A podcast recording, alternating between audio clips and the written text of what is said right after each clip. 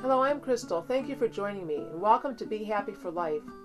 At Be Happy for Life, we want to encourage you to be your best and live a lifestyle of health, happiness, and love. A healthy and happy lifestyle takes practice. We have to work at it. And when we do, it becomes a good habit for life. Today, I'd like to talk about practicing happiness and love by giving back and doing what we can to help and invest in others. When we think about it, many of the good things and blessings we have came from someone's investment in us. We didn't know where to go and someone showed us the way. We didn't know what to do and someone gave us insight and wise counsel. We didn't have the finances we needed and someone provided them. We needed encouragement and someone listened and helped us to not give up. I want to share a story with you about giving back to those who have given so much to us. His name was Fleming, and he was a poor Scottish farmer. One day, while trying to eke out a living for his family, he heard a cry for help coming from a nearby bog.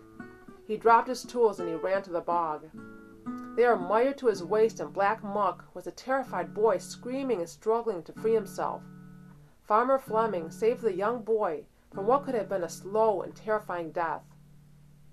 The next day, a fancy carriage pulled up to the Scotsman's spare surroundings. An elegantly dressed nobleman stepped out and introduced himself as the father of the boy fa- Farmer Fleming had saved. I want to repay you, said the nobleman. You saved my son's life. No, I can't accept payment for what I did, the Scottish farmer replied, waving off the offer. At that moment, the farmer's own son came to the door of the family hovel. Is that your son? the nobleman asked. Yes, the farmer replied proudly. I'll make you a deal. Let me take him and give him a good education the lad is anything like his father, he'll grow up to be a man you can be proud of. And that he did. In time, Farmer Fleming's son graduated from St. Mary's Hospital Medical School in London, and he went on to become known throughout the world as the noted Sir Alexander Fleming, the discoverer of penicillin. Years afterward, the nobleman's son was stricken with pneumonia. What saved him? Penicillin. The name of the nobleman? Lord Randolph Churchill. And his son's name? Sir Winston Churchill. We've all heard it said that what comes around goes around. It's the principle of sowing and reaping. When we sow goodness, kindness, and love, it comes back to us in one way or another. The same holds true when we sow judgment, hate, and revenge. Lord Randolph Churchill couldn't walk away from the humble farmer Fleming with a simple thank you. He knew he could never repay him for his son's life. But he wanted to do something. He wanted to give something, anything that could show his gratitude and appreciation. And his investment not only changed their lives, but it changed all of our lives forever.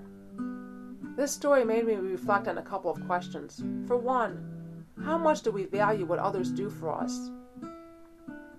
How often do we show them that we truly appreciate them? And how can we give back to them?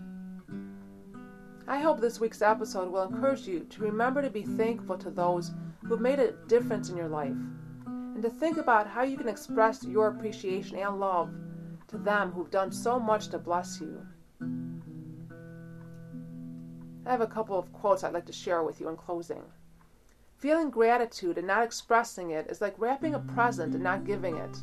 William Arthur Ward and the next two are by Sir Winston Churchill. We make a living by what we get, but we make a life by what we give. And gratitude is not only the greatest of virtues, but the parent of all others. Thank you for joining me today. I hope you have a great week filled with gratitude and expressed in love and in giving.